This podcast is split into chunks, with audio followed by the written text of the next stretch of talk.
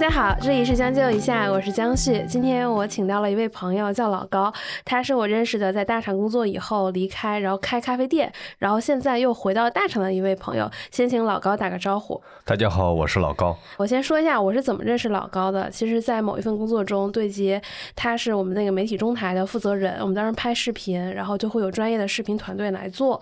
然后这个部门呢，在我们的业务里面其实是比较神秘的，也不算神秘啦，但是就是这些人肯定都是是从一些很头部的媒体挖过来的。我当时就知道老高是这个湖南卫视出来的，所以我对老高这部分经历还挺感兴趣的。先想跟他聊聊媒体的经历。你大概是什么时候加入到湖南台的？那个是我在实习期间到刚毕业的时候是在湖南台的工作，从大几开始实习？大二吧。但是你比我资深挺多，你实习还挺早啊。主要是因为我们学校那会儿，我们这个专业，我播音主持专业的，所以呢，你是播音主持专业的，所以比较强调说。高老师看不出呀，我以为你就是个新闻传媒 编导之类的。呃，这后来长相走偏了嘛。当然那会儿因为整个专业强调就是往这个新闻方向走，后来我们就大二分专业了，还是会。强调说尽量早一点进到这个实训当中去，所以呢，从大二开始呢就开始进到媒体了。而且湖南有便利条件，就是湖南媒体相对还比较发达，包括这个电视、广播和平媒。然后当时当然我主要是去的电视台嘛，电视台呢做了好几份相应的工作吧，主要还是围绕新闻的采编去做的啊。那会儿做过很多这个比较有意思的深度报道，可能到今天十多年了，回想起来。做的最有意思的那些内容，依然还是实习的时候采访过的或者记录过的那些信息。我现在突然之间对高老师的理解变得更多了。以前只觉得是能拍一天十几个 IP 的人，原来之前也有过这种光辉的新闻时刻。谈不上光辉了，只是彼时彼刻环境啊、空间啊，包括新闻单位或的那种。光环能力啊也不一样，所以那个时候所生产的东西可能相比现在质地更高一些。那你学的是播音主持，你没有想过说我一毕业想要做一个新闻主播之类的？呃，不，这个专业是互通的。嗯，他没有说学播音主持就必须得是播新闻的，甚至也没有说你一个台摄像机的就不能去播新闻。在国外是没有这样的分界的，在国内是因为大学的专业编制是这么编制，但事实上是你最后从业的时候。并没有说严格要求你必须什么专业对应什么样的这个岗位，这个逻辑不是这么去匹配的。那对于我们的这些这个专业的分流来讲，大多数其实还是会走向采编岗位更多一些。嗯，然后你毕业的时候就走向了采编的这个岗位吗？也不完全是了。我一开始其实主要还是在做配音啊，然后做那个室内评论节目。哎，那你配音配什么节目啊？啊，那配多了。在台里的时候，如果说是大家在一二一三左右的那个时间，走在长沙那个大街小巷里面，看到那个就是打开电视机，如果拨开湖南经视，就总会听到中间的这个过场声音都是我来配的。哦，原来你其实这是一个挺黄金的时刻，而且应该龙丹妮最开始也是在这个经视出来的。但这种呢，就是沾边而已啊。啊，作为不能说是就成为了一个真的核心。我也是觉得，在那段经历当中，后来发现，其实坐在配音间里面配的东西，你没有办法体会它真正的含义。我有一位老师之前进到这个推开门跟我说：“你你这个配音有问题。”我当时很不理解，我说：“我专业的，你一人你跟我说这个配的有问题，是什么问题呢？”就确确实实从他的感觉当中，认为你对这件事实理解不清楚，所以你只是字正腔圆的把一句话讲明白了，但这件事情里面态度、情感、情绪是什么样子，你不知道。但是我理解这种，比如说过场的声音，大部分它就是没有太强的故事性之类的。这个就看不同阶段的理解了。就是那个时候自己会对这个行业有更深的这种追求的期待，嗯，所以你会觉得，那我有什么地方可以改进，我就想办法去往那个更好改进的方向去尝试。所以这样的这种意见和声音非常重要，嗯，而且在那个时候，你也是在自己在职业选择的这个判断上面正在。做探索、成长，知识也是在在快速积累的过程当中，所以这样的信息进来之后，其实带给我一些引导，就是觉得我可能要去现场更重要一些。那你的经历里面跟现场相关，是做了一些深度的报道。我比较幸运的是，我是从湖南起家的时候，我一开始进的这个组就是做深度报道的组，嗯，然后呢上来做过一些大稿，在实习期做过一些大稿，我觉得还是挺幸运的。就那会儿，比如说做过这个。为什么要大学要有四六级？然后呢，四六级原来是还没有开始那么早，我以为就是很早我们就开始四六级了呢。不是很早是开始了，但是就是问为什么必须要有四六级？嗯，然后以及四六级完事之后到底在社会上有没有用？嗯，它是一一组稿件这种呈现。虽然这个跟我们主题无关，但是我还挺想知道你们当时的结论是什么。说实话，就是在更大范围的求职市场上，四六级没有人特别考察。那个时候啊，对，所以呢，当时的结论当中认为，大学卡四六级其实意义并不高。嗯，就应该把这个语言的这个要求放开一些，让更多的学生有更倾向于他们考就业的专业方向的累积去看事情。当然，时间过了这么久之后呢，我可能会有更新的理解啊。嗯，但从彼时的我们调查那个数据来看的话，我认为那个数据还是比较夯实的。嗯，除了这些，你们还做过哪些比较有影响力的报道？就在实习期做过一些很有影响力报道，就是我之前做过一个跟尘肺病相关的一个 case，就是湖南地区本身有很多的这个有色金属企业，嗯然后呢有这个水泥的这个生产企业。有煤矿，这些企业呢都是这种对于尘肺病的高发的这种渠道。但是在过去几十年当中呢，有很多的这个实地农民进到这个从业的环境当中时候呢，他没有这种很好的防护措施。那会儿企业也好，个人也好，都没有这样的意识，所以很多人长年累月的在这种粉尘环境下工作呢，就导致得了这个尘肺病。但尘肺病呢是一个不死，但是非常痛苦的。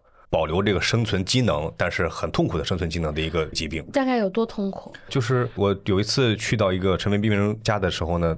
我仔细观察他的这个生存方式啊，就是他的睡觉只能是坐着睡觉。如果说你有鼻塞的这个感受的话，或者你感冒的话，你自己体验一下，可以会发现，就是你躺下睡觉和你稍微坐起来点睡觉，相对来说稍微坐起来点睡觉的这个呼吸感会更顺一些。嗯，这个生理机能我不太懂啊，因为我还不是特别专业。我作为一个鼻炎患者，告诉你，确实是这样的。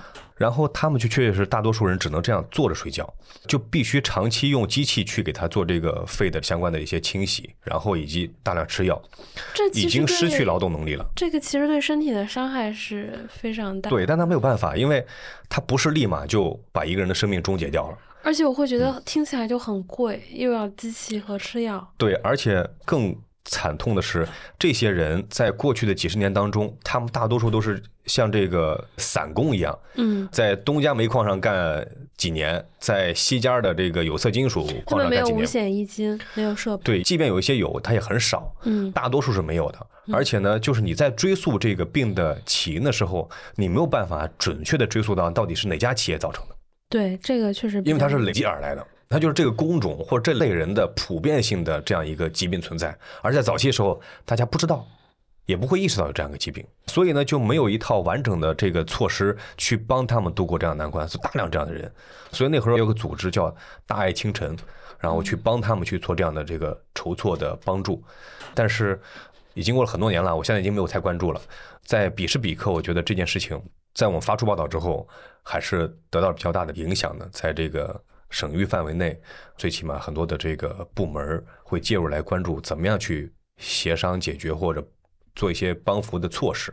再往后呢，因为我离开那个地方了，所以就没有很好去做关注这个事情。但这么多年之后，他依然还是 总能去揪起来你当初进入这个行业时候的那一个动作。我觉得是初心吧，嗯，有一些，有一些。还有一个报道，我觉得还挺有意思，就是也在实习期间，是因为湖南的。外出务工人员在广东打工的时候猝死了，然后当时为了认定他是不是工伤这样一一件事情，然后呢，我和我的师傅还有我们的其他的同事以及几位维权律师，从长沙到这个广州，然后因为是跨省的这种新闻报道，就遭遇了很多的困难，后来也在当地媒体的协助帮助下面，然后一起来关注了这个事件，最终也把人送回了长沙，然后又关注到了当时这个。没有很好资质的这个工厂，到底怎么做赔付？我觉得这些就是很细微的。现在听起来，在很多人看来，可能这是一件小事，但是在彼时看来，它可能确实在推动一些类似事情在发生变化的事情，在我们那代从业人当中，可能还是挺有召唤力的。我今天听到高老师，第一是播音专业的。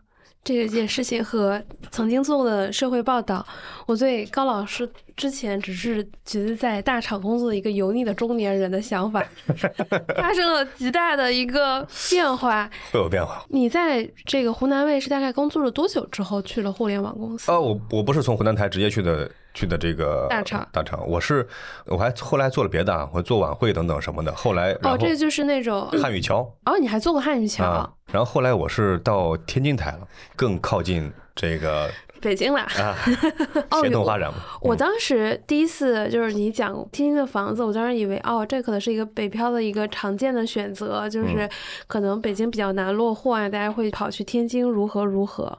但我没想到，其实是因为有天津台这段经历。不是的，就对我进天津台是，我我们是正儿八经的这个。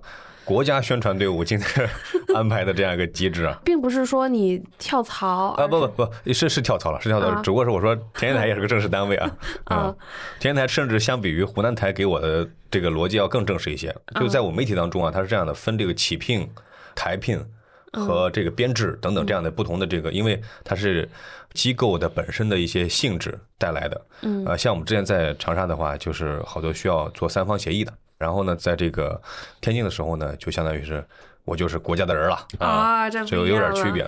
那你这算下海了呀？所以其实那天你跟我聊到说，如果非要让我来定义大厂的话，只有国字头在我们心目当中才是大厂，因为那个地方是管终身的，是啊，而且呢，它是确确实实在做。更低投入产出，但是从更宏观视角来看，更有长远价值的事情。对，就比如说我听到您讲这些报道，其实无论是做这个报道的人，还是能够参与到其中的人，都会有极大的荣誉感和价值感，这是很多工作所带来不了的。对，当然这个报道环境在变化。对，确实，我觉得这几年还是有很多不同的。那你在天津台的时候，就是做晚会为主了？不，天津台其实主力还是在做这个新闻节目，只不过是做的会越来越复杂和多元一些。嗯，一开始也是做以外面为跑的为主啊，去做采访的报道，然后当中呢也有几大块儿，像我呢这儿之前的偏经济类的报道会做的更多一些。嗯，还有一些这个。监督类报道也做的比较多一些。我说难怪高老师能跟各种 IP 媒体老师打交道的如此流畅，这其实源于你从大学开始，其实就在不停的跑外出了。对，其实是外出的时间更多一些。就是我离开天津台的时候，我算了一下，我在天津台拍的片子大概一千两百多条。很多，你大概是几年拍了这么多？四年。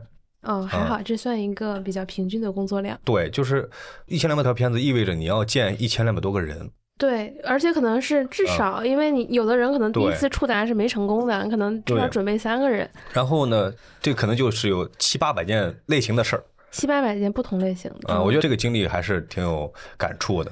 当然后来因为我驻站北京，嗯，然后呢就负责的节目会更宏观一些，要负责一个整个节目的上线、安排、排播等等这样的规划。但它都是在体制内的宣发逻辑下面做的一整套的编制。嗯，我会觉得很多传统媒体出来的老师的基本功都很好，因为都是实打实一个个采访堆出来的。对，主要是时间在那里嘛。这跟这个互联网工作有很大不同啊。对，就是在我们刚刚说的这些企业当中，不管是媒体也好，或者其他的这些行业当中也好，它都需要时间累积。对，一个十年老记者一定比一个两年的年轻记者。他的水平是高的，对，极少会有说不高的啊，几乎没有。就是我其实一一直对接各种媒体老师、自媒体老师，就是尤其在有专业门槛的，不存在的。对，基本上是这样的情况的。为什么呢？它是累积型的，嗯，就是你的每见的每一个人做的每一次报道，甚至拍的每一个镜头。每一次的这个文章断句，哪怕说导语啊，我们说每次起那个导语和标题，你十年以上的这个编辑记者和十年以下的编辑记者，那区别肯定会差很多。对，但是在互联网这个情况发生巨大变化，我的自身感受啊，你说说。我觉得对于互联网来讲，就是迭代式的、快速的，就是很多的年轻人能够上手的业务越来越多。而且互联网的这个公司的呃运转逻辑，它本身就消减了这种必须要通过资源积累或者说这种年岁积累才能带来的这种业务产出。所以互联网当中大量的部门不太需要像我们那个部门那样特殊的这样一个存在，大多数部门还是说我拼技术，拼这样一个组织管理能力，而不是拼你对这个行业的深度理解。这点我还挺有体会的，因为在去大厂之前，其实我后面做的几乎一直都是垂类运营，然后我现在就是换了一个赛道做影视，我觉得我的感受完全就变了。刚从严肃媒体到平台之后。其实你会发现，你跟从纯互联网出来，你们之间的想法是有一些不同的。其实你也会发现很简单的，今天只要你是大平台，嗯，其实你去谈谁应该都是对的，对吧？是的。你去找黄奇帆是对的，你找薛兆丰是对的，你去找这个巫师财经也是对的，你都应该能找得到，因为你背后代表着什么。我之前其实是不太 buy in 这个逻辑的，嗯，当我今年换到影视这个赛道的时候。我发现我开始认同互联网这条逻辑，就是今天我在去这份工作之前，一个影视相关的人都不认识。嗯，没关系，你现在到了大平台，嗯，你再出去社交，你通过花钱也好，你通过各种社交手段也好，你一样能够获取这个资源。就是甚至你也不需要什么积累，你只需要一个高中毕业的一个认知。其实说实话，大部分工作是能胜任的。对，这个稍微有点夸张，但是 某种程度上来，确实是它更需要是。热血的投入度，就是我只要投入度够，我背后那套组织架构体系非常强大，这是互联网的特殊之处啊。对，就因为我的背后强大的组织架构体系和我的品牌的这个感召力以及等等其他一些因素，使得这一颗螺丝，你只要完成好那个工作，就能够实现很好的运转。对，这个我三年前绝对没有这样的认知，三年后我换了一个行业，我其实对这个感受是很强烈的，甚至肯定事情在推着你走嘛，就肯定是能完成的。对，嗯，就是说好也不好吧。好的地方是，其实你能够在这个说的这个情况是在于，这个人其实还是有了很大的投入，嗯，才这样。不可能说你躺着今天，对，是的，这个不太存在的。就是好的地方是你能够快速的所谓的一个积累或者能力的成长，坏的是可能脱离的这个平台，你在这个行业其实是没有积累的。是，这是一个很大的话题啊，里面有很多细节可以展开去聊，包括就是对于这种事情价值判断等等这样的，或者说结果的论述，在原来我刚说那种架构当中，就是像我们媒体来评判一个内容好坏，经验来判断，认知来判断，但是这种经验认知大家是共同认可的，它是把关人机制，就是比如说一个十年老导演说，哎，这个片子应该这么拍更好看，它是有道理的。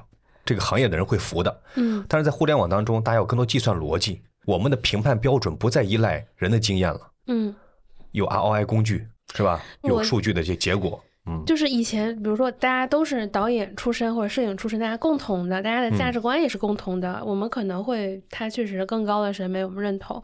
但今天到一个互联网公司，可能产品、技术、财务加上这个导演还有运营共同做出判断，那你需要一件事情拉起。但是审美这个东西其实很难去拉起，因为它很难差万别嘛。但是你今天回归到数这件事情上，这个东西是坚定的，而且就是它没有太多可转移的空间。所以这个工具会比这种审美更容易拉起所有人的判断。嗯，这某种程度上，你看它也会使得大家效率更高。嗯，同时也使得事情操作起来不需要依赖强经验。对，是这样的，它是依赖的应该是高执行力。对，高执行力、高投入度。那这个时候就。三十五岁以上，自然而然就应该淘汰吗？然后你就选择，我 现在要去大厂以后，我就要开咖啡店，是吗？呃，倒也不是，开开咖啡店是我的众多选项之一啊。嗯，对。嗯，我自己是一个爱好比较多元的人，咖啡呢是一个，就是我在这一两年才培养起来的一个爱好。那你是怎么接触到的？我爱人一直喝咖啡。哦。啊，我爱人一直喝咖啡，然后呢，我对这种就是汤汤水水的东西啊，挺感兴趣的，也会研究它到底怎么弄的。然后呢，我每次研究一个东西呢，就希望追本溯源，所以我就开去。我知道，这就是一个深度技术 特点。就去了云南，看了一个咖啡树应该怎么长，这个种子。你们也太溯源了吧？正常人也就是说，我去这个咖啡店看看这咖啡豆，然后挑挑不同的豆子啊，然后这个帮我磨一下，我就。我觉得主要问题是因为没有人很清晰的给我这些信息。我是这样这样习惯，就是如果说有人给我一个很清晰信息了啊，那这个获取知识可能就更方便了。那可能也有互联网给我一些因素啊，就是这个事的基础逻辑或者第一性原则。底层逻辑。对，你就直接说我现在去看咖啡树了。对，因为没有人给我说清楚，那所以后来我就说，刚好这也是机缘巧合了，就就看发现，哎，原来咖啡是这么种出来的。这么长大的，又这么处理完的，我就很有意思。我有一些好奇，你可以给我讲一下，就是一个咖啡树的成长周期啊，啥时候收，啥时候种之类的。哇，这这个比较长和复杂啊，当然我也不能展开说啊。从一咖啡树来讲的话，它是不是种种子开始？嗯，实际上很多是从那个苗开始的，把苗移进来。然后去栽种，而咖啡树呢，只能栽在一个就是叫咖啡带的地方，就是在这个赤道两岸，对纬度不能太高。然后呢，需要高海拔、低纬度，温差要有一定的这个微环境，所以它的成长环境要求非常苛刻。哦，那其实也只有云南这样的地方会比较符合。对，云南已经算是一个纬度很高的地方了。哦，那其实我国适合种咖啡的地方非常少，非常少。中国只有云南和海南在种。嗯，而且。客观评价，目前评价来讲，品质还不是很高，高点品质的还是在这个南美洲啊、非洲啊等等这样一些产区。对，以我为数不多会选这种特别，还有什么肯尼亚什么这种词都比较高频的出现在这种精品咖啡豆里。对，在中国的这个咖啡饮用市场当中呢，埃塞俄比亚咖啡豆，我们跟国际市场上的获取已经基本拉平了。也就是说，我们喝到的埃塞俄比亚的高级豆子和国际上任何人喝到埃塞俄比亚的豆子。都差不多，那就说明我们如果选的时候，应该重点去选这个豆子了。倒也不是了，还是应该多元的去尝试。因为在一开始我接触咖啡的时候。我爱人喝嘛，我自己也喝茶什么的。我喝咖啡，我发现好像有细微差别，但都是苦水味儿，对吧？对你说到以前你在传统媒体待的时间比较长，我之前来北京之前不喝茶的，我觉得就这几年在北京待的时间多，出去拜访多，我开始越来越多喝茶了。那倒也不是了，我觉得可能跟还是跟个人习惯有关系。明白。然后我就开始这个研究这个咖啡之后，回到刚刚你问那个问题上面，是到底怎么开始做这咖啡？就是发现哎，可能会有不同的味道。那这个不同的味道到底是怎么来的？然后我就先去喝了很多的咖啡，然后我就发现，哎，原来咖啡根本不是苦味的。你先去调研了一番，先盘一下，全网 mapping 了一下，有多少款豆子，到底味道是怎么样的，哪一款是卖的最好的，哪一款是没到这么高度啊？这单纯的就是摸了摸，哎，大家对咖啡到底是味道怎么了？然后我就开始去主要做学习了。我我觉得溯源学习比较多，就是这个咖啡豆到底怎么种出来的，最起码基因有哪些，然后豆种有哪些豆种，树种有哪些树种。这个时候你爱人参与度在哪？加油鼓励，他说：“你赶快选，我要找出我最爱喝的豆子。”对，差不多吧。他每次反正觉得就是说，他也是一个喜欢获取知识，但是他是那种被动获取。嗯，他希望听到就是别人告诉他。啊，所以呢，我就充当那个别人告诉他那个角色。嗯，看了很多书，基本上市面上带中文字儿的，不管繁体还是简体的中文字儿咖啡书，我都看完了。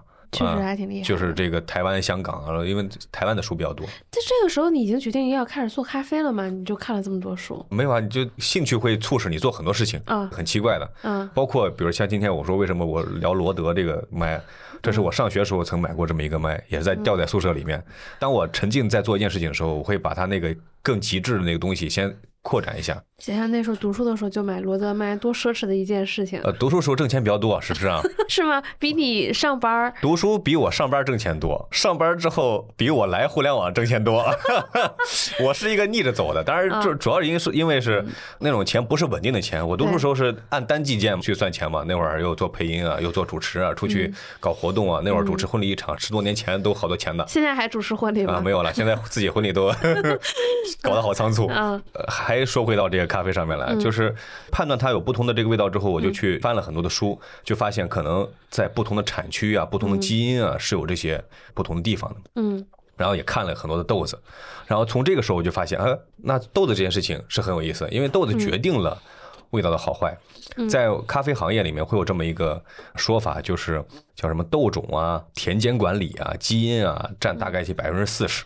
就咖啡味道决定百分之四十，然后还有处理法，就是这个豆子采摘完之后，我究竟是用日晒、水洗、密处理，还是用什么二氧化碳浸渍发酵等等一些不同的处理方法，占百分之三十，然后烘焙占百分之二十，冲煮。占百分之十，但过去很多年当中，或者对于 C 端用户来讲，最多感受是来自于那百分之十。对你这一说，我就在想，我最早读高中的时候喝的是那个雀巢速溶咖啡，三合一。对，三合一。然后到读大学的时候，你才开始喝这种就是咖啡店做的咖啡。但这种咖啡店做的咖啡也有一些好坏。对啊，你后面就开始喝星巴克，但星巴克给人的感觉就是强烈的苦嘛。嗯。其实你无论点什么咖啡，最后你的感受都是一样的。嗯。我觉得到毕业去的上海，上海的。咖啡店就很多。对。但是你刚开始毕业的时候，你肯定天天星巴克，后来发现不行，这绝对不是一个过日子的生活，你就开始喝这个全家的咖啡，就是便利店的。但是你会发现，哦，确实是有一些不同，但那个时候感受还没有特别强烈。然后上海有很多这种小的咖啡店嘛，然后你就会喝，他会给你推荐有一些豆子。我觉得最开始接触手冲什么日晒之类的，那时候发现哦，原来咖啡还可以做到这么的轻盈，你慢慢才开始有这个概念。然后现在就是日子也过得降本增效了嘛，现在连下楼去星巴克跟瑞幸买咖啡的次数都变少。你说的那个百分之十，天天其实你就是打开，要么是冻干咖啡粉，要么是挂耳，要么你之前送我那几包咖啡豆，我找了一个咖啡店帮我磨了一磨，然后你你就冲了一下。下次我先给你磨出来。失误了啊，也不是这个正好我方便嘛，但是也会就是比如说你这样说冲煮去可能也有一些手法，因为你去咖啡店有观察对，但大部分人都是那个到饮水机，然后 放杯子里冲一下就结束了。对，这里面就就比较多了啊，就是刚刚说的这百分之十冲煮这个环节，嗯。占味道解放的百分之十的部分，就是一个咖啡的味道怎么呈现，它决定百分之十。嗯，但这百分之十里面呢，我们能通过哪些控制呢？嗯，控制比如它的水温，控制它的这个粉的这个颗粒度，控制它搅不搅拌，控制它这个水过滤的接触时间，控制水质，它都可以发生巨大的变化。原来这么细致，就这百分之十都有巨大变化。这百分之十里面是有一个什么要素呢？我这里讲个小知识点啊，就是。一个咖啡豆子可以被萃取出来的物质占它总物质的百分之三十，但这百分之三十里面只有百分之二十是好喝的味道，嗯，百分之十是不好喝的味道，百分之十就是偏杂苦、偏木质味道等等这些味道，百分之二十呢就是那些果酸味儿啊，然后酸甜味儿啊、甜香啊。但是呢，你萃取的时候你很难说，哎，那我怎么才能把那百分之二十萃出来，把那百分之十萃不出来呢？哎，有方法。比如说什么方法？是因为这些好喝的物质，它的分子比较小，嗯，所以在萃取时候它更容易萃取，而那百分之十的那个不好喝的物质呢，分子比较大，所以萃取的时候不容易萃取。所以我们在就是刚刚说那个解决萃取过程里面，就解决两件事情，一个叫做萃率，一个叫浓度，就是我怎么能够通过刚刚说我说这些控制这些变量，使得我从咖啡当中溶解出来的物质只溶解出来百分之十八到百分之二十二左右，嗯。然后浓度呢控制在一点一五到一点四五之间，它就是一杯比较好喝的咖啡啊。你刚才说完这百分之十的时候，我就心里想，大部分时候我泡咖啡的时候，我只会考虑说公司的饮水机此时有没有热水，然后我的杯子够不够放进去，然后摁下。我可能有的时候还没这吸管，可能我还没法搅拌。对它这里面确实比故事比较多啊，而且不同的冲煮方法或者滤器也不一样。比如说用意式机，嗯，它是高压。细粉快速萃取，对，就是十八到二十二秒萃完，大概是一比二点五左右的这个粉水。那如果说我们手冲，大概就两分半。嗯，那如果虹吸就一分多，法压壶等等，这不同的这些壶它萃取方法结果都不一样。那大部分人我们在快消，就比如说星巴克、瑞幸，还有其他的一些咖啡店买到的咖啡是意式咖啡。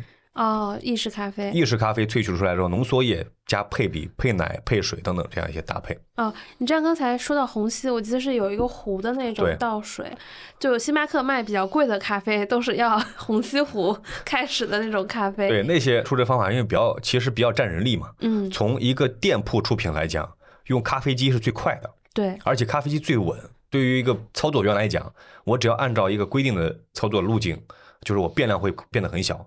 粉的这个研磨度我控制小了，出水那机器来控制了，嗯，然后呢时间也是机器来控制了，嗯，而不像我们做手冲啊，手冲呢你的水温是可以恒定好，然后粉可以恒定好，但是你手法不一定啊。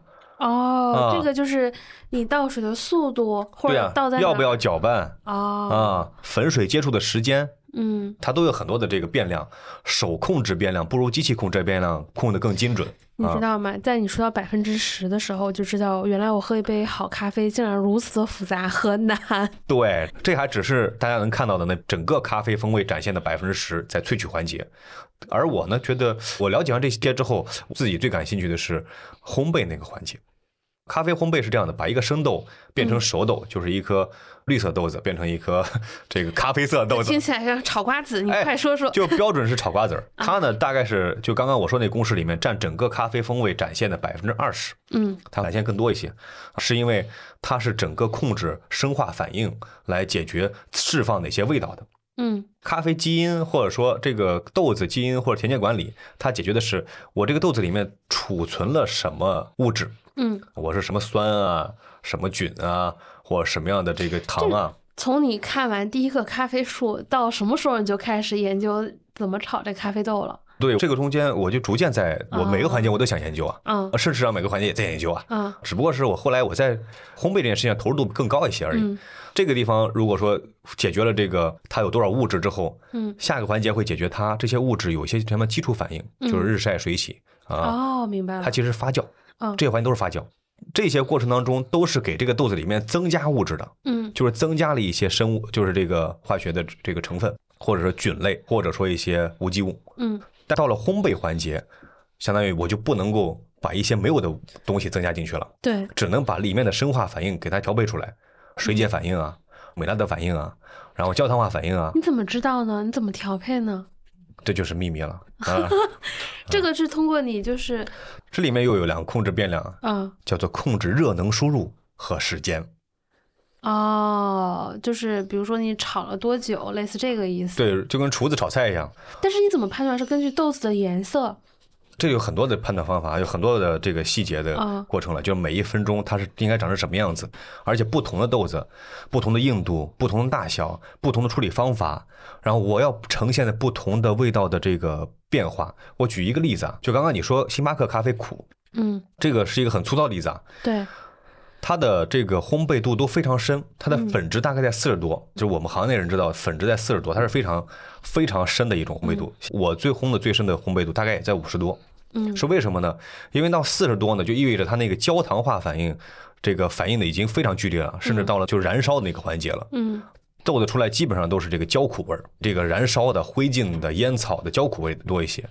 为什么会这么操作呢？就是星巴克大量的咖啡豆进来之后，要烘到统一个标准，直接烘成这样深烘，我就把它烧的差不多。对，最简单标准化。是从效率的角度来说是最高的。对，嗯，当然了，你要展现风味角度来讲的话，还是要稍微往浅一点。对，所以呢，现在市面上开始开始有大量的这种浅烘的咖啡豆，嗯，比如说龟夏，它就是典型的软豆。它要烘成一个深烘豆的，其实不太好喝啊。虽然很多人烘过，我我觉得相比而言，不如别的咖啡豆去烘深烘豆更好展现风味。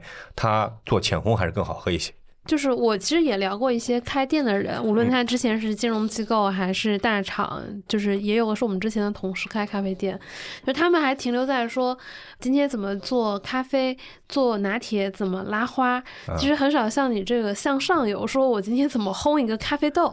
包括你当时送了我好几种咖啡豆，我一看啊，就还上网查了一下这是一个什么咖啡豆，就我没想到，其实短短时间你的研究还挺深的。对，因为我现在我是有一家店开在了这个烟台，是我爱人开的。事实上是啊，他在那里管理。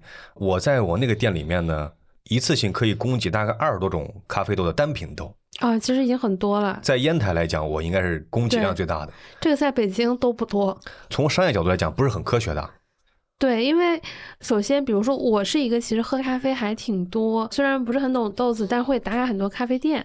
但是像一般会给你五种咖啡豆来选择，很少说一家店给你二十多种。对，二十多种已经不知道怎么选了，五种你还能五挑一一个出来。对，这里面就涉及了很多个部分。第一个就是顾客选择会很困难，而且呢，就是因为做之后会有一些区域的咖啡豆的味区是相似的。你要让一些很专业的顾客才能够喝出区别来。呃，对我虽然喝过很多次手冲，坦诚说没喝出差别来。啊，对，这跟手法什么都有关系，当然这个后话了。然后同时呢，对于管理是个难度，其实。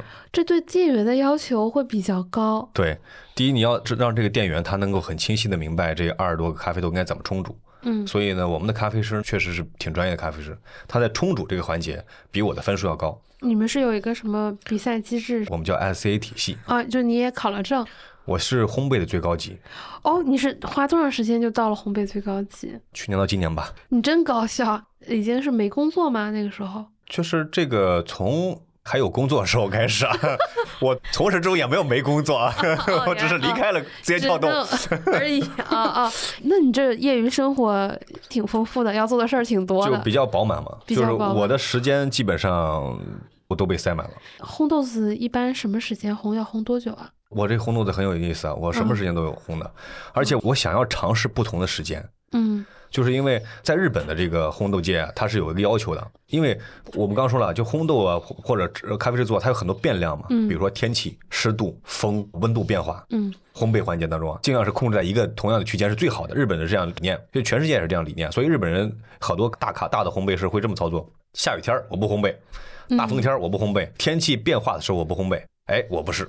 我想尝试所有的这种变化空间，它是什么样的？我试过后半夜烘，试过早上烘，试过大中午烘，试过在大夏天的时候烘，试过在大冬天烘，试过大雨天烘，什么样的方式我都试过。我产生了一个好奇，最开始不就是你媳妇儿喜欢咖啡豆吗？后面你怎么就是燃起了这么强烈的热爱之情呢？就一旦投入到这个事情里面之后，它的正反馈比较多，可能这些年里面正反馈的事儿有点太少了。因为这咖啡这个事儿呢，因为很快能够我当场烘完，我转天就能够做这个杯测，然后我就能发现，哎，我有一个新的不一样的发现。这跟男生打游戏本质就是一样。可能我可能不打游戏，所以我我投入到了这个咖啡上面 嗯。所以在这个咖啡烘焙上面，我觉得整个的摸索啊，然后尝试啊，然后就得到了很多的这个不同的体验。嗯，当然对咖啡经营这件事情，可能我还不是很专业。本来我觉得作品和商业化就应该是分开的。有可能吧，但应该还是要统一一下。对毕竟还是有投入和产出的。对，按理来讲是要统一的。因为假设今天。其实我想要最高效的赚钱，假设从这个角度，肯定是说像星巴克一样，但是咱是个人开店也其实做不到，对吧？咱就尽可能豆子统一一个标准，这样员工操作也不是很困难，不可能给大家提供二十个豆子去选，最多就五个去选就结束了。然后搞一个这个交通便利的，我之前录过一期咖啡店，也是我们前同事开的，我就学到了有三个原则嘛，要么你开在这个商业区里面比较繁华，客流量大，要么开在这。个办公区里面，这样就是有很多这个打工人去买；要么你是开在社区里，就是它可能没有前者两个大，但是有固定的居民，这三个地方其实是比较好的。对，反正说到咖啡馆，这是另外一个很聚焦的话题。咖啡馆来讲的话，我们自己的这个学习体系里面，嗯，大家也有一些共识。之前有一位北京的同行吧。哎，我也进了这个行了，居然 是的。然后呢，提了一个这概念，得到了我们所有人的认同。嗯，就是一个咖啡馆，就是辐射你的五百米，周边五百米，五百零一米都不要想了。在北京啊，五百零一米都不要想了，超过五百米就不会有人来了。基本上，除非它是一个打卡店。对，是的。但打卡店不足以支撑一个店活下去，大概率支撑支撑不了。所以刚刚你提到那那三种选择，嗯，确实是比较多元的选择，还是看你这五百米里面是什么样的人群。你去给他匹配什么样的服务？按理来讲，应该是如果按照我们互联网的思维的话，你应该是先锁定人群是什么样子，对，再来判断他们缺什么样的服务。对，你可以提供 A、B、C 嘛，不一定是咖啡，可能卖三明治也可以。对，然后再来判断我应该提供什么样的供给。嗯，所以很多像这个写字楼下面，或者说这个打工人的聚集的地方。瑞幸和 Manner 这样的咖啡馆是最适合的，因为它快速出品，直接满足大量的杯量的需求。有时候是集中的需求的，中午突然来了二十单，普通咖啡馆做手冲的大哥你。一中二单那就可以了，歇着吧。你说到这个我还挺有感受的，就是最近公司楼下其实瑞星没开的之前只有星巴克，所以我就总喝星巴克，因为它比较方便。就是比如说我说的这种咖啡粉啊，或者是冻干咖啡粉，它只能满足这个热咖啡的需求。嗯。那夏天其实我想喝点凉的，但我也不是说老能用公司冰箱去制造出这个制冰，有时候没那么快，所以我就会下楼买一杯冰咖啡的时候，我其实挺多就会去。咖啡店的，回头我教你怎么在办公室做冰咖啡啊！啊，那我就有一个问题啦，你现在在烟台，烟台其实不是一个消费非常高的城市，也不算一个很典型的旅游城市。嗯，然后你做了一个提供二十款这种豆子的咖啡店。就按照你刚才理论，我们只能辐射五百米。那你开在哪儿？这五百米得有谁才能消费这二十款豆子呢？啊，这个当然，烟台开店是有几种考量啊。嗯，最主要的因素是因为那儿有熟人，纯粹是这样。就是我爱人是烟台人，嗯，然后呢，家里亲戚比较多，嗯，刚好也是有一个这样的一场域，嗯，是一个大的五星级酒店旁边，所以呢，有很多的外国友人啊，然后呢，很多游客啊，嗯，然后这个店的定位就更像展示一样，嗯，同时还要满足一些我们。做线上销售需要的基本资质的需求，基本资质，这里面设计了很多的商业操作啊，就比如说一些平台要上上线上店铺的话，我要么就先直接以这个烘焙商的身份进去，要么就是以咖啡店铺的身份进去。总而言之，反正我会想要上一个店铺嘛，刚好就那在那个机缘巧合下面，这边有一个很适合的契机，就这么去操作了。另外就是我最开始的时候想要在烟台设定一个咖啡烘焙的企业。因为那边比较比较靠近港口，其实烟台啊，虽然说刚刚我们说这个呃消费水平也好等等，它还不算很高的一个状态，但烟台呢，在这个咖啡生豆的进口的这个堆场当中，它的排名还是比较靠前的啊。当然不能和昆山什么地地方比啊，但在北方来讲的话，青岛啊、烟台啊，都属于这个比较大的呃咖啡生豆的进口的口岸。嗯，然后同时呢，像烟台这样的地方呢，在胶东半岛还算是比较。有点那个小资情调啊！其实我大连人嘛，就是我有以前最爱坐的有有一班轮渡，就是晚上从大连出发，睡一觉，早上到烟台，然后烟台话跟大连话其实又比较像。对，大连其实也是一个咖啡店比较多，小资生活。那时候老喜欢去大连的渔人码头啊什么的。烟台我也去玩过，就它也是沿海，就是它可能不像威海跟青岛那么出名，但实际上景色是差不多的。而且最近我在抖音跟小红书上其实能刷到挺多跟烟台相关的信息的。对，当然回到刚刚你说这个。哎，我怎么走到这条对这个道路上面来啊？对你从看咖啡树起，我说你最开始普通人就是看看豆子，喝喝手冲就结束了。对，因为你刚刚聊到烟台，其实我想说的就是，我走到这条路上其实有有些偶然啊，并不是完全就哎我要顺着必须要做咖啡店事。接下来我以为你要做一篇特稿 说中国咖啡产业，有点那个意思啊，就是因为我研究完之后，我就开始研究市场。嗯。发现中国咖啡发展的这个速度确实非常快，对，当然也感谢像瑞幸这样的大企业，就是他们培养了大量的这个用户，嗯，而我们和世界的平均水平差距非常之大，嗯，就尤其跟日本啊、欧美啊，对，韩国，比如说你在抖音经常刷，就是说韩国人不睡觉，天天起来一杯冰美式，对，这个欧美人或者韩国人、日本人，他们这喝咖啡非常多，嗯，咱们中国目前，然后呢，当然之前我我打问号说，那中国人那就喝咖啡吗？不一定吧。对，但是后来看上海、看成都，然后看包括现在数据增长，然后发现用户是喝咖啡的，所以这个市场是非常好的一个市场。嗯，只不过是说一些供应商跑在了前面，就是咖啡馆也好什么跑在前面，想要去对标这个国际市场上的这些供给了，但是用户量还远远没有上来。但是我们知道这个量一定会上来，嗯，所以它有一个市场陪跑和培育的过程。我就觉得，那就这个阶段里面，那作为一个玩家嘛，进到进到这个市场里面去玩也挺好的。所以并不是说，哎，我就完全的随意的就进入了，也不是说完全就一开始铆定了要做这件事情。烟台咖啡店叫什么名字呀？叫冒险之旅。我觉得这个听起来就是不太像赚钱的样子。直接给我判刑了是吗？对，我最开始是见了其他两个同事，听说你开咖啡店，我当时就还挺惊讶的。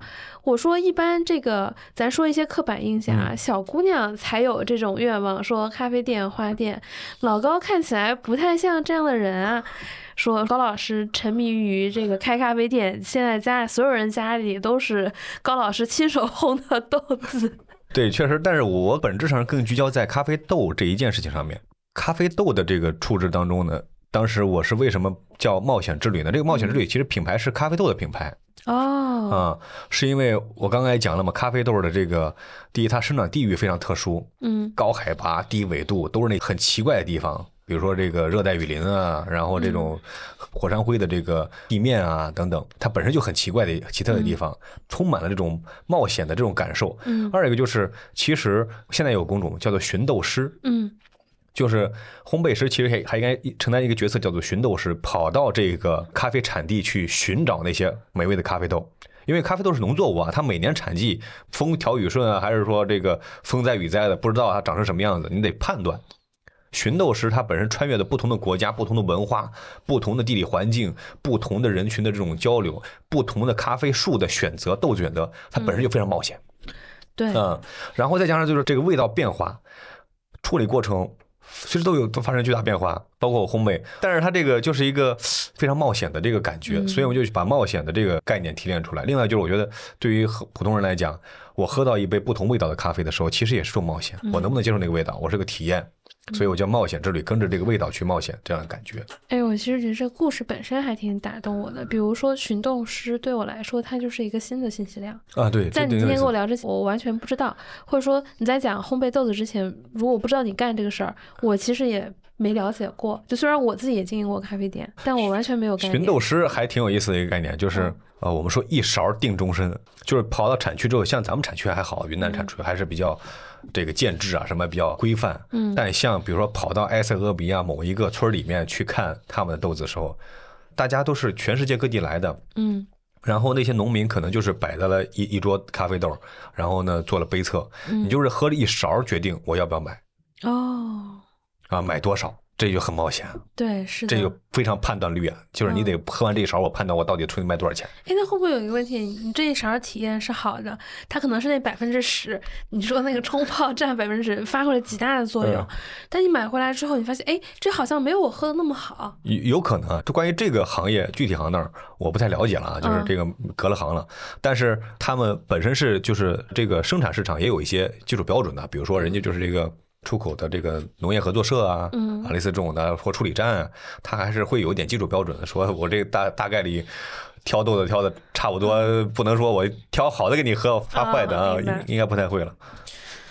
我还有一个问题啊，在你说的过程中，我打开了大众点评，找到你这家店。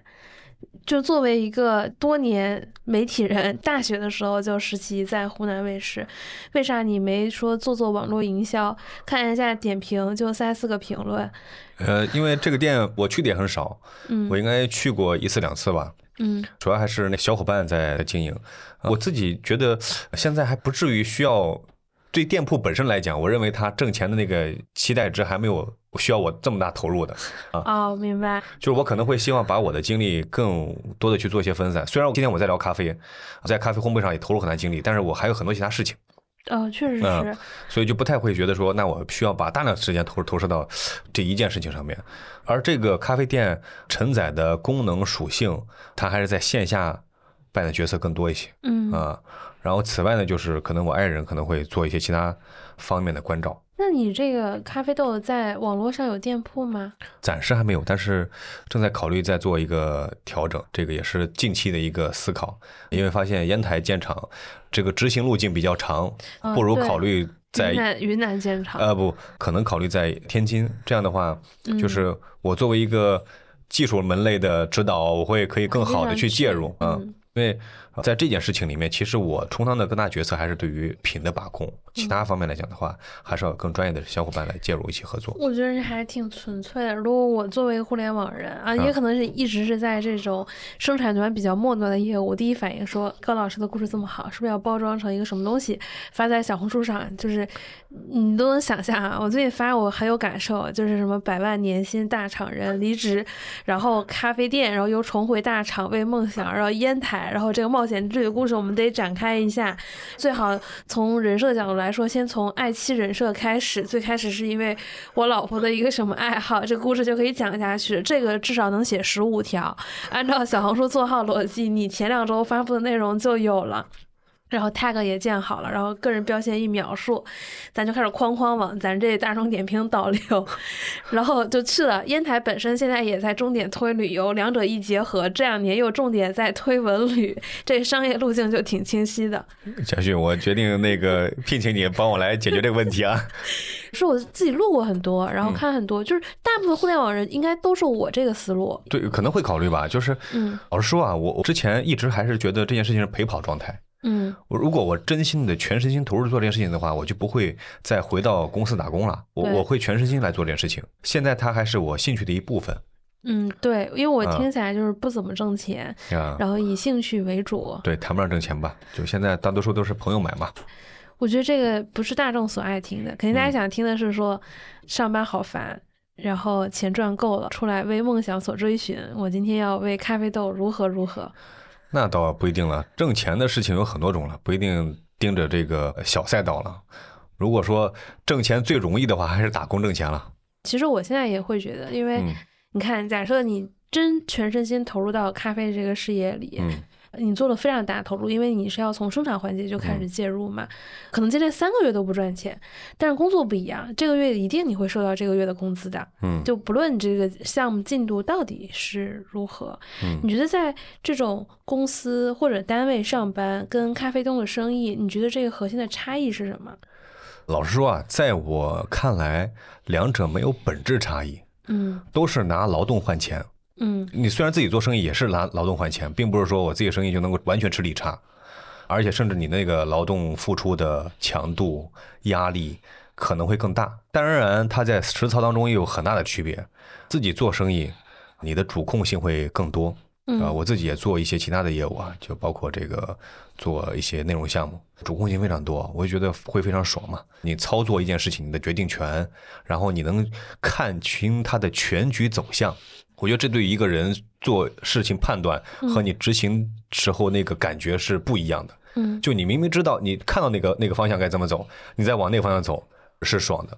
然后如果说你是不知道自己往哪个方向走，但你在走，虽然也到达了，可能没有那么爽。在大厂会有这样的感觉。大家聊起来之后，我我我有一个形容啊，我觉得不太准确，但是就是大家非要说大厂的话，在这些互联网大厂，我们就像是跑在那个车上的蚂蚁。你在往前走，车也在往前走，但你以为是你跑得快，于是当车倒退，你还在往前走的时候，你发现我原来跑得很快的，为什么我现在跑得慢了，甚至我在倒退了，是因为你的那辆车在倒退。我挺有感受的，就是我从一个大厂到一个中厂一段时间，我就发出过这样的疑问。其实我觉得我自己的努力是没有改变的，但感觉这个成果的节奏跟速度为什么没有以前快了？因为你的角色不一样了，这两者就是刚刚说你自己做一件事情和你在一个机体当中做一件事情，这是不一样的。对，我们还说这种人才结构的这种逻辑啊，我并不是说那在大厂的工作的人他就是不好的吗？完全不是啊，我自己在大厂工作，就是我们打引号大厂工作，我认为我还是个人才呀。就是他就像我们那天在闲鱼上看到有人卖一块航空铝，就是在一个飞机上面一个桌子上面现了一个零件嗯。这是我看的一个真真实案例，我是闲鱼上搜到这么一个，刚好刷到的。这个零件它卖的很贵，因为它的实际价格就很贵。对。但是这个零件除非有收藏癖好的人，是的，否则没有用。它都甚至不如去卖了一个手机壳卖的价格更高。能理解这个差异吗？所以并不是说那块航空铝材当中那个部件它不够高级、不够精致、不够经久耐用、不够那个高质量，而是因为它在它的角色就是在那架飞机上发生作用，嗯，所以锚定了它的这个角色状态。而我们大量的这个在互联网当中的人，其实也是这样的状态，就是互联网工作里面的你就是一个固定角色，你完成那个角色的任务，所以往往大家在谈目标的时候看的不够清晰。看看太非常宏大，而执行过程当中呢，又因为有强大的业务惯性，就是你是一个强大公司、强大组织在执行业务，所以呢，你在执行路径当中呢，你会发现你自己能够撼动东西是有限的，而且你又因为那强大的那那个执行的结果，认为可能是自己实现或者自己实现不了的，产生了巨大的信心或者巨大怀疑。我其实有挺强烈的感受的，这可能是我在大厂工作到第三年的时候才会有这种很强烈的感觉。就还有一件事，我刚进入大厂的时候，为此我特意买了三节课的课程，什么运营培训课两千块钱。然后我想说，哎，进入大厂好好准备学习一下。然后入职之后第二天我就把这个课推了，我说不重要。你发现不是这样的，你学这些没有用，你就直接去干就行了，因为所有事情都会推着你走，就是你在这个。过程中其实学会了，取得结果了。没有业务，就是那你再怎么样学再多，其实也没什么用。就这么聊有点丧啊，但是就是得清晰的理解清楚自己在这个环境里面的角色。对，但很多年轻人啊，或者很多朋友问我说，这样的大厂工作会不会没有意义感？我有一个朋友很年轻，出版社已经是总编了。就是这几年出版行业也要提拔这个年轻干部，也是清华北大这种毕业的，因为他一辈子只干过出版。虽然也很年轻，他就问我说：“大厂是不是人人年薪百万？我说我可以先告诉你这个事情，呃，没有那么多年薪百万，我目之所及都没有那么多。这都是股票啊拿到手了吗？对，是的。他就问了我很多职场问题嘛，说为什么不考虑去小公司带一个业务？说大厂就做螺丝钉。我说以我目前也在初创公司不到十个人公司待过，和在大一点的公司待过，我说不一样。我觉得大厂的人能做的事情没有大家想象那么螺丝钉，一个人要完整做的事情其实还挺多的。然后我们是描述说，一个人在这种大的公司里面会觉得是比较螺丝钉的。嗯，你觉得这个工作意义感怎么说？因为很多年轻人都会讲到意义感这件事情。你看咖啡豆，我会说很有意义啊。你看你这个了解豆也并不是很有意义啊，就是看自己怎么定位这件事情的结果。如果刚刚聊的咖啡豆，我的意义来自于我快速挣钱的话，嗯，那我所做的工作都没有意义。对，我会觉得这东西就是爱好，花钱养的嘛。对，就是看怎么样去定位那个你想要的目标嘛。意义可能目标会更画等号一些。我觉得对于刚入职场人来讲的话，大家容易把意义或目标定得非常大。嗯。就是我的角色是要变成马云，或者我的角色是要变成一个宏大的制造一个什么样的一个一个产品的这样一个角色人，甚至说像我刚刚入社会的时候，我认为我们要推动社会文明进步。能理解，如果能做过尘肺病，在大学时期就做这样报道人，会有这样的愿景。对，但是这些目标往往太宏大或者太空旷，然后呢，你的实现距离他有目标的时候，你就发现意义很彷徨。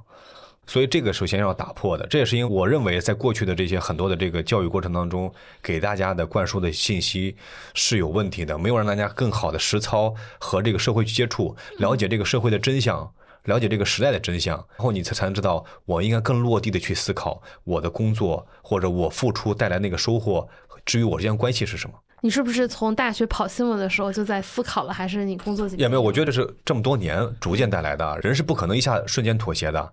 哎，我很喜欢瞬间妥协，确实我们没有办法。我开始的时候对工作也有很多想象什么之类的啊，但是现在也慢慢的开始更理解了，尤其过了三十岁以后。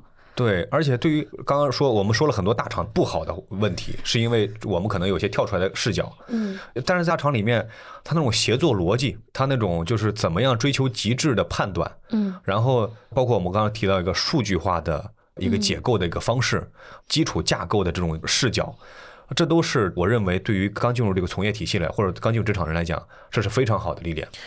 对，因为呃，首先一毕业能进大厂的人，基本素质应该都都是不错的。相对来说，在经过这种比较职业的训练，两三年内你会有一个非常好的职业基本盘，至少你是一个好用的人，这点是没有问题的。但是也话说回来，因为很多人在诟病大厂，或者说觉得大厂的问题等等所在，就是我们一开始也聊到了，你其实选择这个行业，它就是个短寿命的行业，能理解吗？能理解。假设我说的一个很极端点，就是这个行业的职业寿命就是十年。假设说，那你就应该理解和认可这个只有十年寿命的行业的选择，因为你选择它，你就必须接受它。对，我觉得很多时候大家都是源于自己的内心的贪。就是互联网的，既要又要还要，对吧？我既想它钱多，最好时间还长，还有什么之类的。但其实没有的，就是只能三者选其二，甚至选其一，也是大部分生活的常态了。对，如果说那个工作本身就要的更年轻的人就能实现，嗯，更投入度高的热血青年的，然后他那个创造发散思维更多的，更能够冲劲儿的，然后这个时候如果你三十多岁，假设说和这个不匹配了，那理所当然的在 PK 当中。你就让位于年轻人吗？没有问题啊，这个职业就是这样的，这样的规则啊。我们今天换位，我们是那个年轻人，就是他凭什么，对吧？比我老，比我钱贵，我比他更拼，这活儿我这个年龄和经验就能干。对，我说一个之前消防队伍改革之前的这个状况。这选题你也做过。对，消防队伍之前其实就是年轻人，我们那个消防不是职业，是当兵武警逼。那你说大哥，我消防兵过来干了很多年了，我退伍了，那我职业生涯就这么短暂，我能认吗？那比是比克，我们的机制就是这样的，就是年轻人做这个才能有体力、精力和能力做这件事情。嗯，你上了年纪，你七十多岁了当消防兵，不可能啊！啊，七十多岁夸张啊！五十多岁先救你啊！啊，对呀。当然，消防后来是职业化了，对，职业化之后另外一种思考。所以你依它类比啊，嗯，依它类比来讲的话，就是说我们这样的行业其实它也是有寿命的。对，你你也可以选择很寿命很长的职业，我爱人律师。我突然觉得他应该比你有钱。对啊，他这个职业寿命很长啊。是，而且是越来越值钱。你听说过六七十岁的律师？听说过六七十岁的医生？你听说过六七十岁的程序员吗？是这样，咱咱第一批程序员可能还没到六十岁，可能现在就是四十岁的程序员，我觉得都不多见了。因为他的职业生涯，这个工种决定了职业生涯可能是寿命短暂的。对于大多数人，寿命短暂的，当然不排除一些人确实也很辛苦，也依然在坚持。啊，我觉得这样人也很值得尊重，但是也不能说他必须成为多数人的选择。对，很多人到了时间，到了一定的阶段，然后包括这这种行业刚好也赶上行业周期啊，互联网行业周期也到这个阶段，嗯，双方叠加，我觉得要接受，要接受。对，其实更多后面，假设一旦遇到了这样的结果，其实你就。要去看更多的出路，有可能像老高这咖啡店，我听了下来，就是他这不完全是个好选择，还没看到一个明确的商业化的一个路径。要么可能是国企或者其他一些未必是大厂的一些有互联网业务的地方，可能也比较好。哎，这个问题我就回答不了了。反正我觉得，就是你既然选择了那条路，就理解它嘛。假设三十五岁就是条就是条界限，嗯，那这两种选择，要么就是我死活不认命。三十五岁嘎嘣死了啊！要么我认命，好好活。对，我不在 A 这儿干工作了，我在 B 这儿工作。所谓的大厂，今天聊很多大厂相关的问题。其实对我来讲，我理解大厂，除了我之前在待过的这个国字头的这个体系之外，所有的都不足以谈为大厂。嗯，它就是民营企业。对，因为它没有一个长期保障，它你何以为称之为大厂呢？只是因为它的规模大，阶段性的给的工资高，然后之前的发展态势好而已，我们被称之为大厂。但事实上，你才从进那个门的那一刻，你就应该理解到你的选择的这个局限性和它的选择的好处。你接受了好处，接受了不好处的那一面。我印象特别深，就是我刚毕业的时候，一个东北人考公务员没考上，后面一意孤行要跑去上海，从不到十个人初创公司开始。第一年春节，我爸从机场接我回家。他说：“既然你选择这条路，你应该想是怎么去当老板，因为打工不可能打一辈子的，他就是阶段性的 打一打。你现在是说，哪怕你现在想卖煎饼果子也可以，但我希望你从这一刻起，你就应该想你后面你自己可以做什么，就是不可能一辈子打工的。”对，这个还挺有意思的。我觉得这个话题又有另外一个话题延展，就是是我们对于各种职业之间的不同的偏见。和我们现在这个社会生态当中的这个职业之间的这种行业差距，嗯，太大，对，造成的这个实际影响，对于很多人来讲，他是因为幸运赶上了好的时代，赶上好的机会，自己又是名校毕业，然后获得了好的工资，然后在一些变动之下，他不太能接受更低区位的职业的这种变化的时候，我觉得这个是需要调整的。是我昨天晚上在这儿半夜还录了一期，就是一个姐姐，然后她有很多美元基金的朋友。其实美元基金在两年前就已经裁员了，这些可能都是年薪百万的人。哇塞！还有一些人民币基金的人，人民币基金他们这个 title 可能就四十万到六十万，他们都不愿意降薪，就六十万他们不想待，就是一百万多少美元基金去的人，家境啊或者前几年的工作也挣了一些钱。就是让从一个年收入一百万的人到四十万或者六十万，他们接受起来是有难度的。接受是有难度，但得接受呀。对，就是后来发现，大家现在发现这个情况已经不一样了。就是再这样下去，这四十万工作都找不到了。我我有一位老板，现在老板讲了一句话，我觉得对我还是挺有启发的。嗯，这叫伪精英的傲慢，就是我们这些人呢，受高等教育。然后呢，从名校毕业一开始进的这种公司呢，行业呢，就是这种光环性的这种这种行业，所以使得你认为你所得到的一切认知认可都是理所当然的，但事实上这是你的幸运。对，就是时代的馈赠嘛。啊，这是你的幸运。嗯，当我妹妹毕业的时候，这十年之后，今年毕业。哦，那她会面对的，他在读书的时候预期被提的非常高。你看我哥这一路升职加薪非常快。对，但是确实在发生变化了，所以你说有些人是有幸运的，有些不幸运的。当然，最理想的是我理想，我心中想象，将来这个职业之间的这种鸿沟啊，不要那么大。嗯啊，我们一起聊一个段子，我觉得这是一个最大的侮辱的地方，就是我们认为一个成功的保安是什么呢？他通过了努力学习，考上了北大的自考班，然后成为了一名校长，这是成功的保安。但我认为，成功的保安是因为他认真工作，在保安的这个行业上面取得了什么样的成绩，使得自己能够得到了一个很好的生活馈赠。嗯，为什么是一个成功的保安必须成为了一一个其他行业的人才叫成功？因为成功的外卖小哥是因为他外卖之余还在努力学习编程，最终考入了某家大厂，成为了程序员，这叫成功吗？嗯，是错误的。对，我觉得虽然今天说是这样，但是很多人心里隐性他还是排斥说保安成为了一个只是成功的保安这条逻辑，一定是要去做那些体面、可能还多金的工作是更好的。嗯，那这不挑战吗？所以那。我觉得这路漫漫其修远兮。对，你看，你从大的民营公司出来以后，做了一些小生意吧，我理解。然后你现在又回到这个大的民营企业，你觉得重新回来之后，心态有没有一些变化？也没啥变化。我离开和回来，对我来讲，这都只是一份工作。嗯，只是说不同阶段生活的不同情况。只不过现在回来呢，相比之前啊，业务环境不一样了。嗯，原来还是在互联网快速。奔腾往前跑的时候，嗯，现在刚刚好是赶上这个相对增长缓慢的时候，嗯，所以业务推进比较慢。然后呢，人的这个状态，我现在回到这个平台之后，听到的很多都是抱怨的声音。对，我觉得这里面有一个问题是，很多像我这样的年轻人，或者比我更年轻的人，他一入行就是行业在高速发展，他没遇到过下行周期，所以他可能就不太能理解。可能我们也没怎么太体验过这么下行的周期啊。你现在上班，其实我我知道你还挺忙的。你现在业余时间还会做跟咖啡相关的事情吗？会做，我还主要是咖啡烘焙啊，所有咖啡经营上事儿根本没有时间管理，这都是这个听一耳朵。我属我我们家属于我爱人负责这个经营的相关的这个监管，然后我负责给他供给。我觉得在你身上或者大厂经验有学到一些东西。就是我现在录是怎么录？为什么会更新频率这么快？嗯，跟之前和你们写作的经验很有关系。比如说，我周六在，我从十二点到二点，二点到四点，四点到六点，六点到八点，都会分别约一个人，嘉宾轮流来，或者个别嘉宾远程，就是在这个电视上去做连线。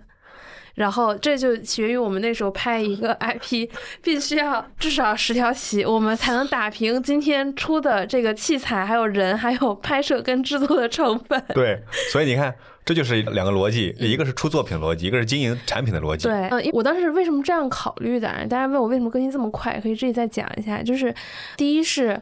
我觉得很多人会有一个误区，就是说我慢慢打磨，要做出一个什么惊惊天动地的作品。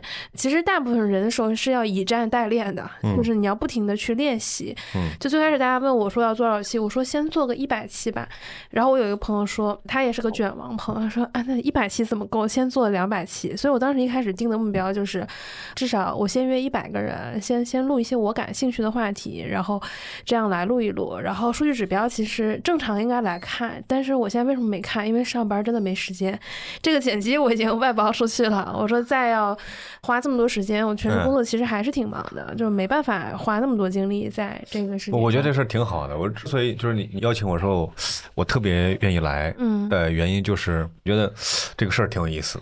我也特别想知道你的这个运转逻辑是怎么样的。呃，之前我们其实没有什么深入沟通，无非就是工作打个照面。我是因为听了两个同事说高老师沉迷于搞。这个咖啡豆，我这引起我强烈好奇。然后我录了之后，真的觉得你跟我以前的印象挺不一样。以前我是觉得有点油腻的中年人了。嗯，是的。之前就哦，原来你在之前那么早，就是有这样的一段的媒体的经历，和你对于咖啡这件事情，并不是那种纯赚钱的思路。嗯，对，也当然也有赚钱的想法，也有赚钱想法了啊。这个这个当然现在开始进入行业了，嗯，对，但是我觉得还是比很多人进入这行业要花的时间多很多。包括我看你考了很多专业的证书。对我现在是 SCA 的烘焙的，就是中级、高级都都有了。然后呢，咖啡师的中级，手冲的中级，算是。学有所成吧。哎，你这其实也就一年时间，你这进展还挺快。学习嘛，你把时间都投放进去嘛。我的每一个周末都没有休息的。我对高老师现在有一些肃然起敬。我我是真的，我休息过任何一个假期，除了过年。嗯。所有的假期周末，我都和我觉得可能有意思或者需要投入时间精力的事情去打交道。我突然这一期得好好剪。高老师可能现在这咖啡豆很多地方可能也找不到，但是大家可以先在烟台搜索他的冒险之旅咖啡馆，先能找到这个咖啡店。如果高老师的这个咖啡我尽快上线啊，尽快上线。上线的时候，我们在我们这一期的地址贴一下，然后在近一段时间，我们再强烈要求他，返场一下，讲一下他这个产品。对，当时我以为他就是随便送两包，一发现好几包，而且都是不同产地，还分了很多种。我说这么专业的吗？等如果说我正式上线之后，我们再细研究一下啊咖啡经营应该怎么做。那会儿可能我会再研究一下咖啡经营怎么做。对，什么爱妻男人生等等，开玩笑了。